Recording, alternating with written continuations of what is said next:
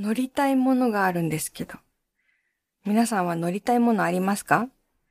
船とか飛行機とか何でもいいけど、私今一番乗りたいのが、大オニバスに乗りたいんですよ。めちゃくちゃ大きいハス？知ってる？植物園の池とかにあるんですけど、もう乗ってくださいっていう形してんのよ。直径1メートルぐらいのなんか薄い円みたいな感じのハスで、うん。さあ乗ってくださいっていう形してんのよ。写真とか見たらわかると思うけど。夏に一番大きく成長するらしくて、で、たまに乗って写真撮れますよっていう企画を植物園とかがやってて、ちょうどその情報をこの間目にしたんですね。大オニバスに乗ろうみたいな。え、絶対乗りたいと思ってよく見たら、30キロまでのお子様限定って書いてあって、まあ、そうかと思いつつ、めちゃくちゃダイエットしてやろうかって思うぐらい乗りたい。藤岡みなみのおささらないと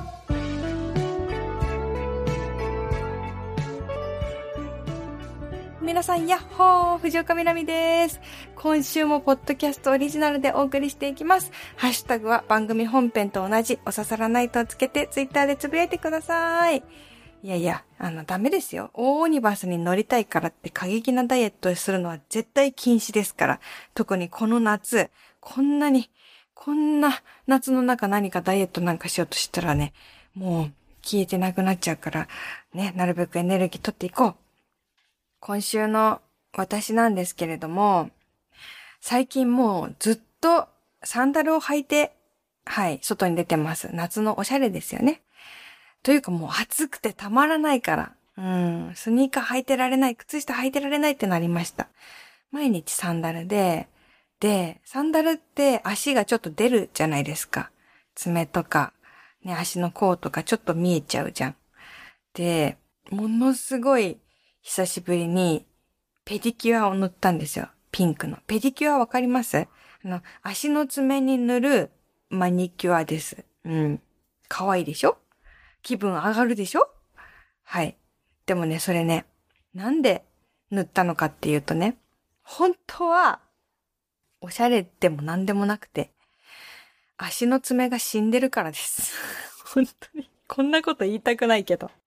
あね、数ヶ月前かな、右足の親指を思いっきりぶつけて、もう、うわー、いやー、あーってなって、で、爪の中で内出血みたいな、なったのかなもう真っ黒になってる部分があるのよ。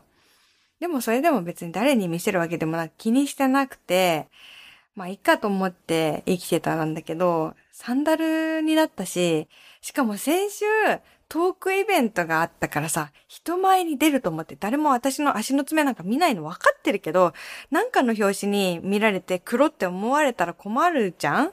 だから隠さないとまずいと思って、急いで前日に塗ったのよ、ピンクのマニキュアを。15年ぶりだよ足の爪に色塗ったの。そんな、二十歳とか高校生とかそんぐらいの時はさ、まあ、たまに暇でやったりしてたけどさ。うん。おしゃれじゃないのよ。爪死んでるからなの。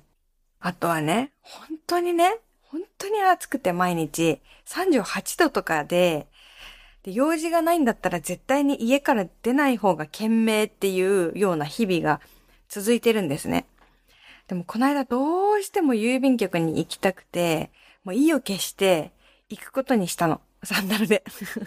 さすがにさ、真っ昼間は、これは熱中症になるだろうと思ったから、避けて夕方ぐらいに行って、夕方なのに36度あって、ちょっと家から歩く郵便局なんですけど、もう汗だらだら流しながら歩いて行って、やっと着いたと思ったら、まあみんなあんまりもうわざわざ出かけないのかな。だからガラガラだったんですね。で、涼しくて、本当に砂漠のオアシスっていう感じで、ああ、生き返ると思って、思いながら、窓口で、あ、こんにちはって言って、すいません、あの、定額小為替購入したいんですけど、って言ったら、定額小為替は4時までですって言われて、あ、時計を見たら、4時10分。あ、あ、そう、あ、そうなんですか。ああ、間違えちゃったなーとか言って 言って、すいません、ありがとうございましたって恥ずかしいからすぐ出てきたんだけど、せっかく涼しいオアシスだったのに滞在時間20秒ぐらいでさ、汗が引くとかもなくて、定額小合わせは4時までですっていう言葉を頭の中にこう、ぐるぐるリフレインさせながら、また猛暑の中を歩いて帰ったっていう。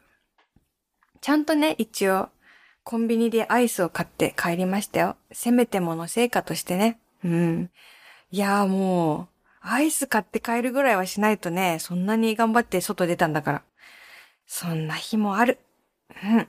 じゃあ、今週も、おささらないとポッドキャストのコーナーに参りましょう。ドジの同人誌はい、皆さんのドジ話を集めて同人誌を作りたいという野望を持ったコーナーです。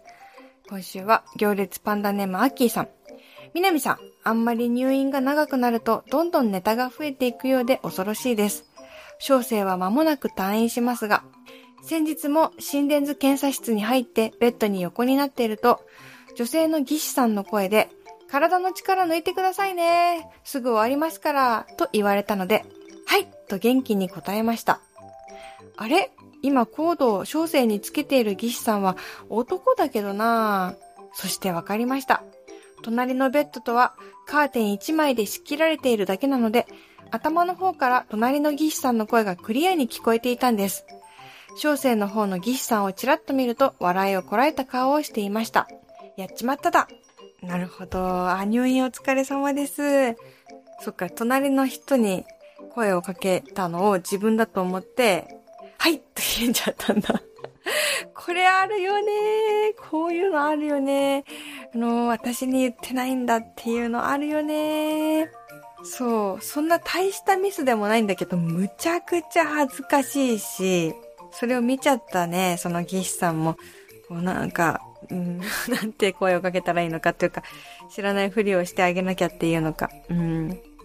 これはあるだろうな私さ、歯医者さんでさ、寝ちゃう時あるんだけど、なんか、こう、治療が長くなると、これ結構前の話だけどね、なんか口開けたまま、なんかこう、うとうとしちゃって、そういうことないですか？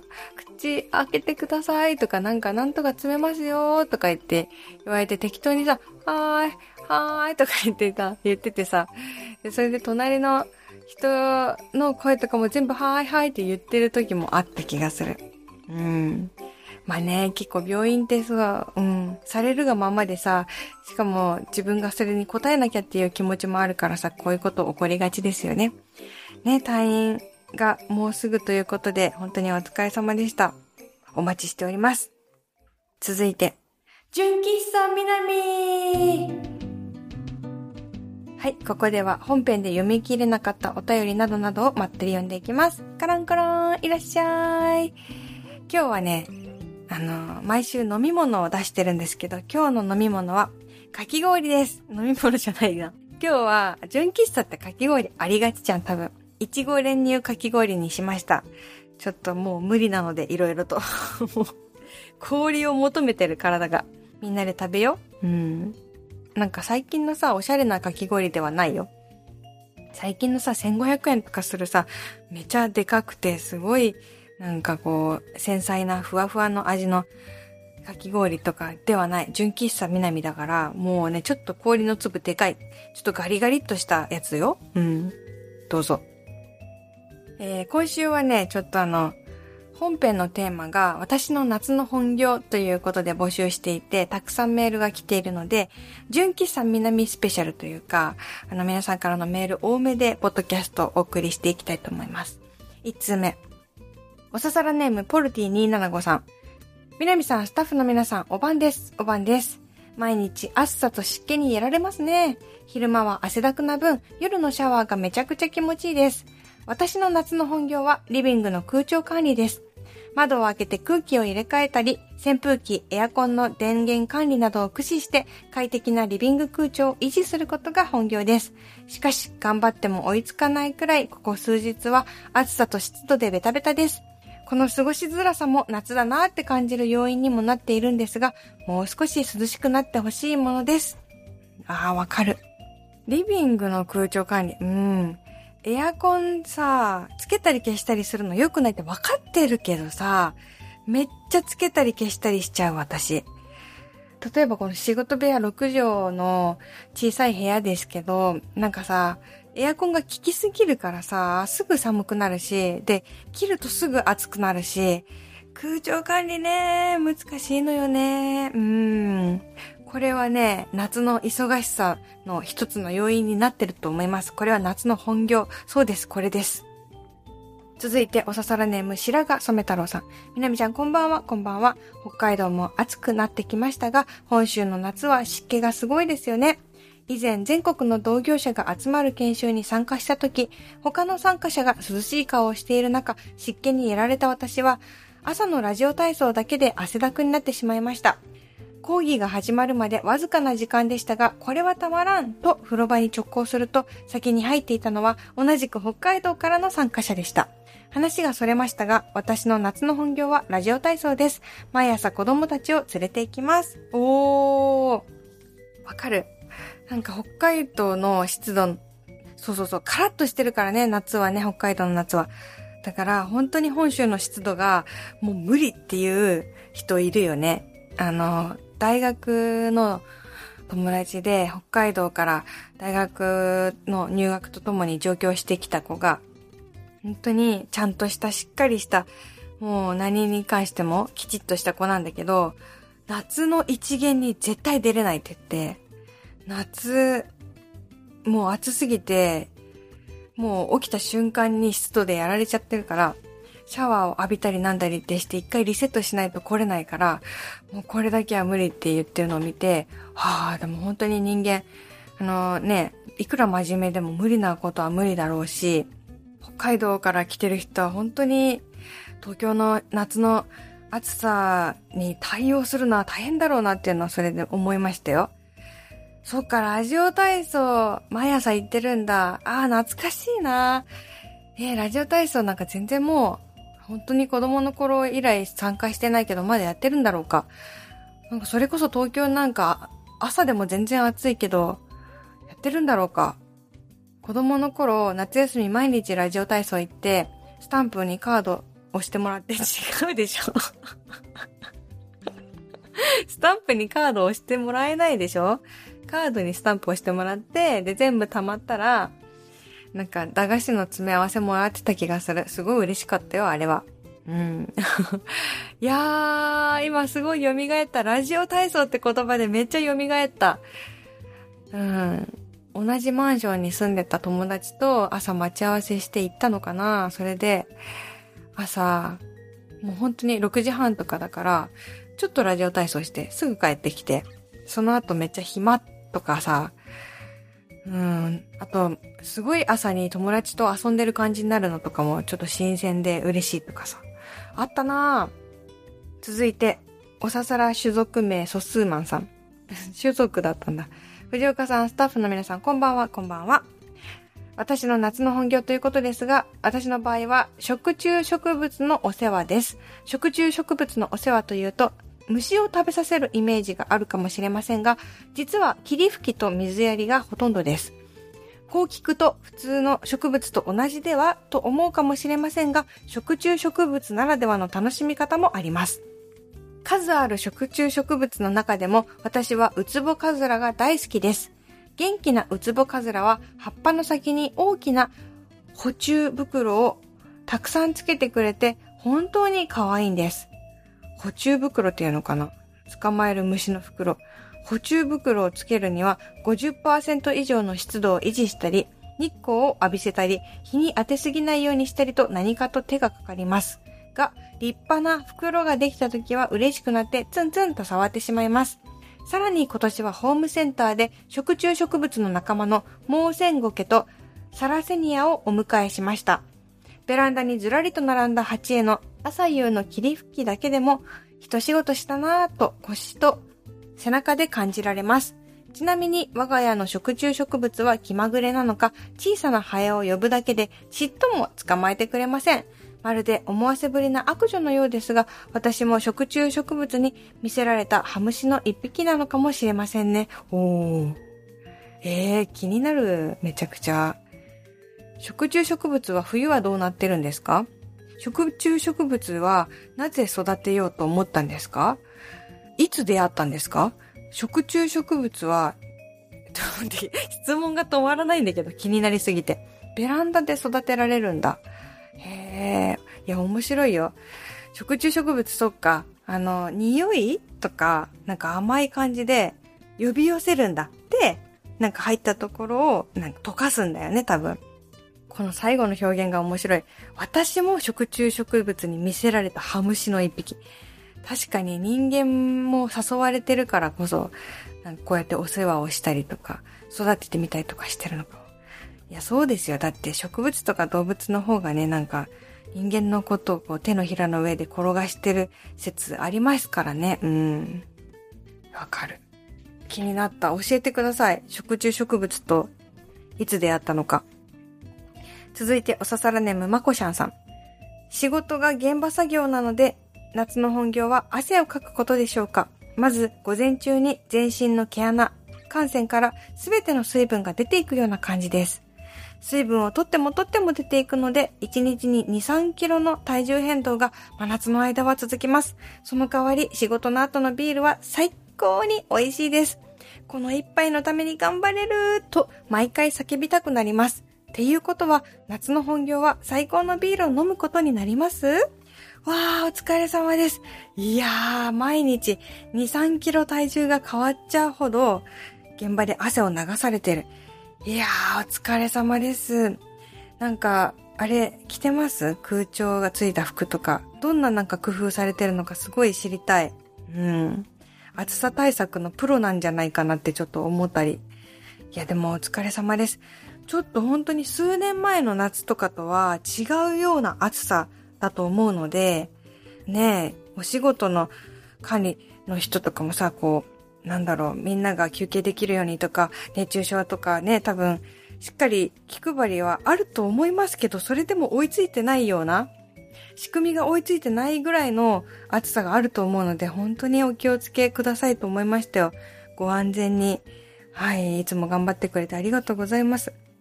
夏の一杯これは染み渡るんだろうな減った分ビールで飲んでおくれよと思いました。うん。続いて、ちゃーちゃんさん。みなみちゃんこんばんは、こんばんは。私の夏の本業は、火を使わないレシピ検索ですかね。本当に暑いとお蕎麦やそうめんを茹でるのも嫌になっちゃうんですよ。で、副業が〇〇大量消費レシピ検索。〇〇には、キュウリやトマト、ささげ、大根、大葉など、家庭菜園で収穫されるものが入ります。おー。いや、夏の台所は本当に厳しいよね。暑いよね。そう。せっかくさ、そうめんで涼しくなろうと思ってるのにさ、そうめんを茹でる時点でめちゃくちゃ暑いんだもん。どうしてくれるよ。夏に天ぷらあげる人なんて本当にね、偉人ですよ。本当に。食べる方はさ、天ぷらだ、そうめんだってなるかもしんないけどさ、いや、台所で真夏に天ぷら揚げてそうめん茹でてってするって、本当に異業だからね。家庭菜園が調子がいい人は、本当にキュウリに追われるのよ。キュウリとかナスとかピーマンに追われるのよ。本当に。うん。軽い気持ちで育て始めて、食べきれないぐらいなるからね、ゴーヤとかね。だから、わかります、言ってることが。レシピ検索して。今も冷蔵庫の中に、早く食べないと悪くなっちゃうピーマンがいっぱい入ってるからね。どうやって食べようね。やっぱ、あれかな煮浸し？夏は、ね、ちょっとこれ揚げるとは言わないまでも、ちょっと多めの油でさ、揚げ焼きにしてさ、ナスとかピーマンとか。それで、冷たいおつゆにさ、つけて冷蔵庫に入れといてさ、冷たい揚げ浸しとか美味しいよね。最近ヒットしたレシピがあったら教えてください。続いて、おささらネーム、仮面議長さん。テーマですが、バイクでのツーリングですね。私は段取りから人数集め、タイムスケジュールなどのいわゆる幹事をさせられることが多く、この時期になると大体いろんな人からツーリング企画してよと言われます。しかしながらバイクって本来なら春や秋が一番いい季節なんですよね。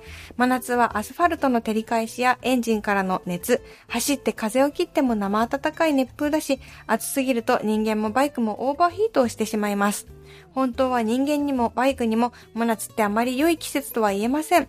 この時期にバイクは最高な季節だねという人は実はあまりバイクを知らない人です。かっこ笑い。今年は8月14日にとりあえず岡山県の避暑地まで十数台で行くプランを立てました。いろいろと愚痴っぽいことを書きましたが、任されたからには楽しんでこようと思います。あー、そうなんだ。仮面議長さんはバイクに乗る方なんだ。ええー、いいな私の人生に全くない一面、それから、これからも多分、ないだろうというね、あの、ジャンルなので、めちゃくちゃ羨ましい。気持ちいいんだろうなロマンあるんだろうなでもさ、これって本当だよね。夏にイベントを企画する人これは本当仕事だよね。なんかさ、バーベキューやろうとかさ、キャンプ行こうとかさ、必ず毎年企画してくれる人っているじゃんでさ、なんか周りは、あ、あの人、そういうのが好きなんだな、企画するのが好きなんだな、みたいな思ってさ、なんかさ、乗ってやろうかみたいな感じでさ、来るかもしれないけどさ、いや、めっちゃ大変でしょ、漢字って。うん、やってくれてるんだよね、あれは。みんなの夏の1ページをさ、作るために。あれは仕事だ。あれは夏の本業だ。言われて思い出しましたよ。お疲れ様です。多分なんかバイクをさ、やっぱ止めるとことか人数のあれとかわかんないけどさ、きっとバイクのそのみんなで行く企画の大変さって結構計り知れないんでしょうね。いやー、お疲れ様です。となんか冬の話も聞いてみたいんで、またたまにバイクの話教えてください。続いて、みなみさん、おささらスタッフの皆さん、おささらリスナーの皆さん、ヤッホー、ヤッホー、おささらネーム、ドバイマトリョシカです。自分の夏の本業、それはジンベエです。衣替えで部屋着が T シャツ短パンからジンベエになるとき、それが自分の夏本番の合図です。体が夏になるというか、部屋着が夏になるだけですが、10年くらい前から夏といえばジンベエです。手軽に和装が楽しめて、生活にしっかり季節感が出るので気に入っています。ちなみにジンベエをお洗濯しているときは、ちょっとおしゃれな柄の捨ててこが副業です。おー、副業も教えてくれた。そっか、いいなジンベエってやっぱりなんか、男性のイメージだけどさ、私も着ていいのかなさ、浴衣ってさ、あるじゃん。浴衣ってさ、もう涼しくないよね。多分昔は浴衣ってやっぱ着物に比べて涼しいための服だったんじゃないの？でも浴衣なんか着れないぐらい暑いからさ、今。私もジンベエが着たいけど。いい？ジンベエ着たいな。なんかずっと健康ランドにいるみたいな気分ってことでしょ？サムエか、それは。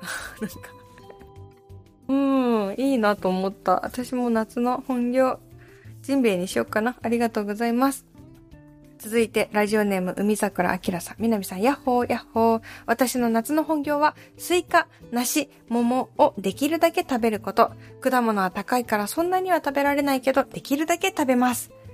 突然ですが、みなみさんはスイカをどのように食べますか？適当な大きさに切って、上から皮の方に向かって食べますよね。そうすると皮の方が味が薄くなりますよね。そこで私は最初の上の方を二口ばかり取っておき、最後に食べます。そしたら、口の中が甘いままスイカを食べ終わることができます。みなみさんもぜひ試してください。うーん。いいね。いちごをさ、なんか先っぽじゃなくて、あの、頭の方から食べるみたいなこと？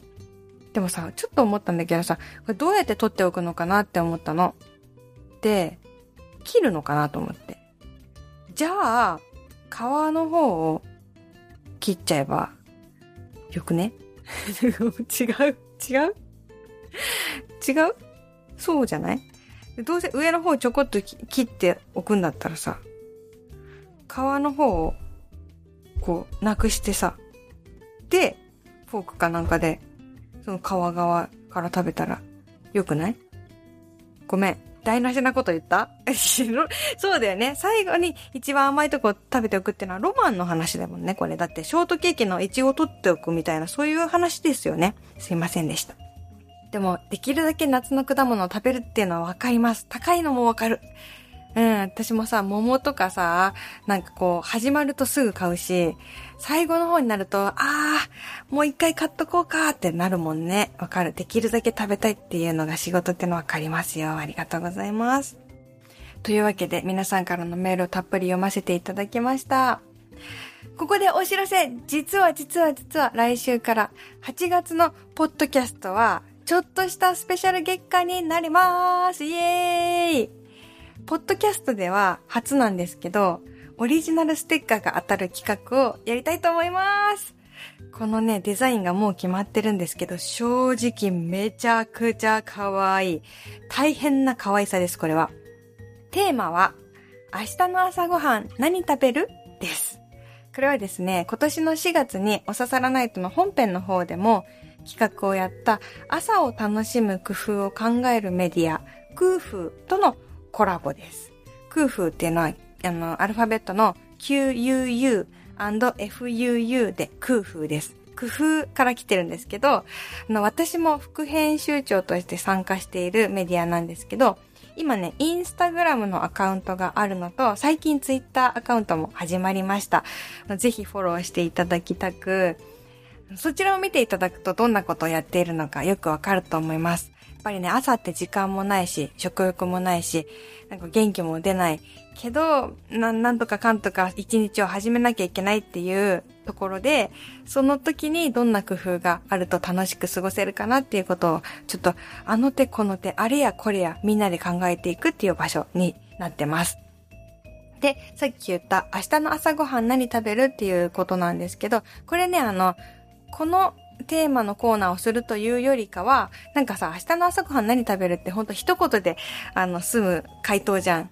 あの、メロンですとか、スイカですとか、まだ考えてませんとか、あの、だから一行でいいんです。なので、他のコーナーとか、普通のお便りの最後に、ちなみに明日の朝ごはんは納豆トーストですとか、ちなみに明日の朝ごはんはまだ考え中ですとか、あの、他のコーナーとか他の投稿に一言つけてもらえたらと思います。それをもって応募というかね、あの、ステッカープレゼントにしたいと思いますので、毎週2名様に、かわいいかわいい、朝さらないと第2弾、明日の朝何食べるステッカーを差し上げたいと思います。パンダのかわいいイラストだよ。うん。ぜひぜひ、ふるってご応募ください。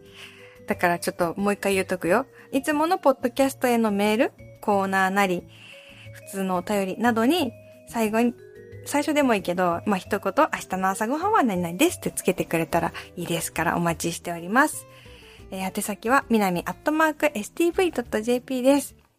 あの、コーナーはね、ドジの同人誌とか、僕は血のパンの人とか、自重テクニック。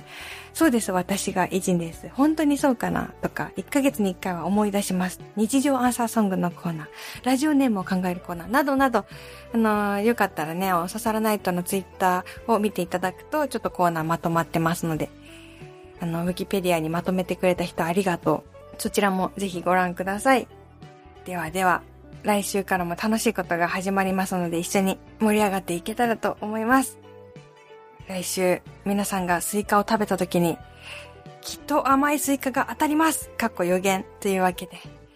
今これを聞いてる人は、スーパーウルトラミラクルハッピー大吉です。あの、勝手に私が断言します。というわけで、来週もまたこの場所でお会いしましょう。お相手は藤岡みなみでした。またねー